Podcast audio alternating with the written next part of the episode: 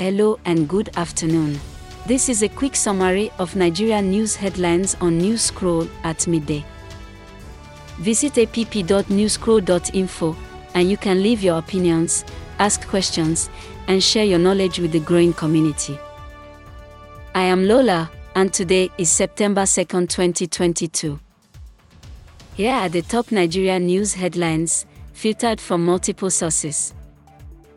Number 1 The Nigeria Immigration explains reason for the difference in passport fees between the northern and southern states.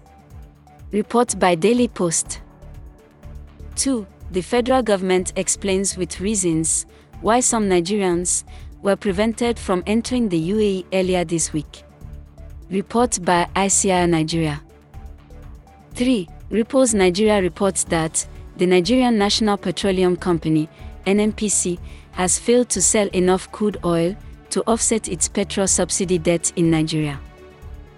4. The Kogi State Signage and Advertisement Agency announces that any presidential candidate seeking to use billboards for campaigns in the state will be charged 10 million naira.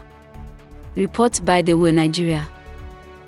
5. In the Entertainment and Society section, the Will Nigeria reports that Nigerian artist Ice Prince has been arrested by the Lagos State Police Command for allegedly assaulting a police officer.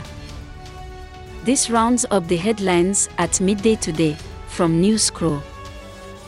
Visit app.newscroll.info.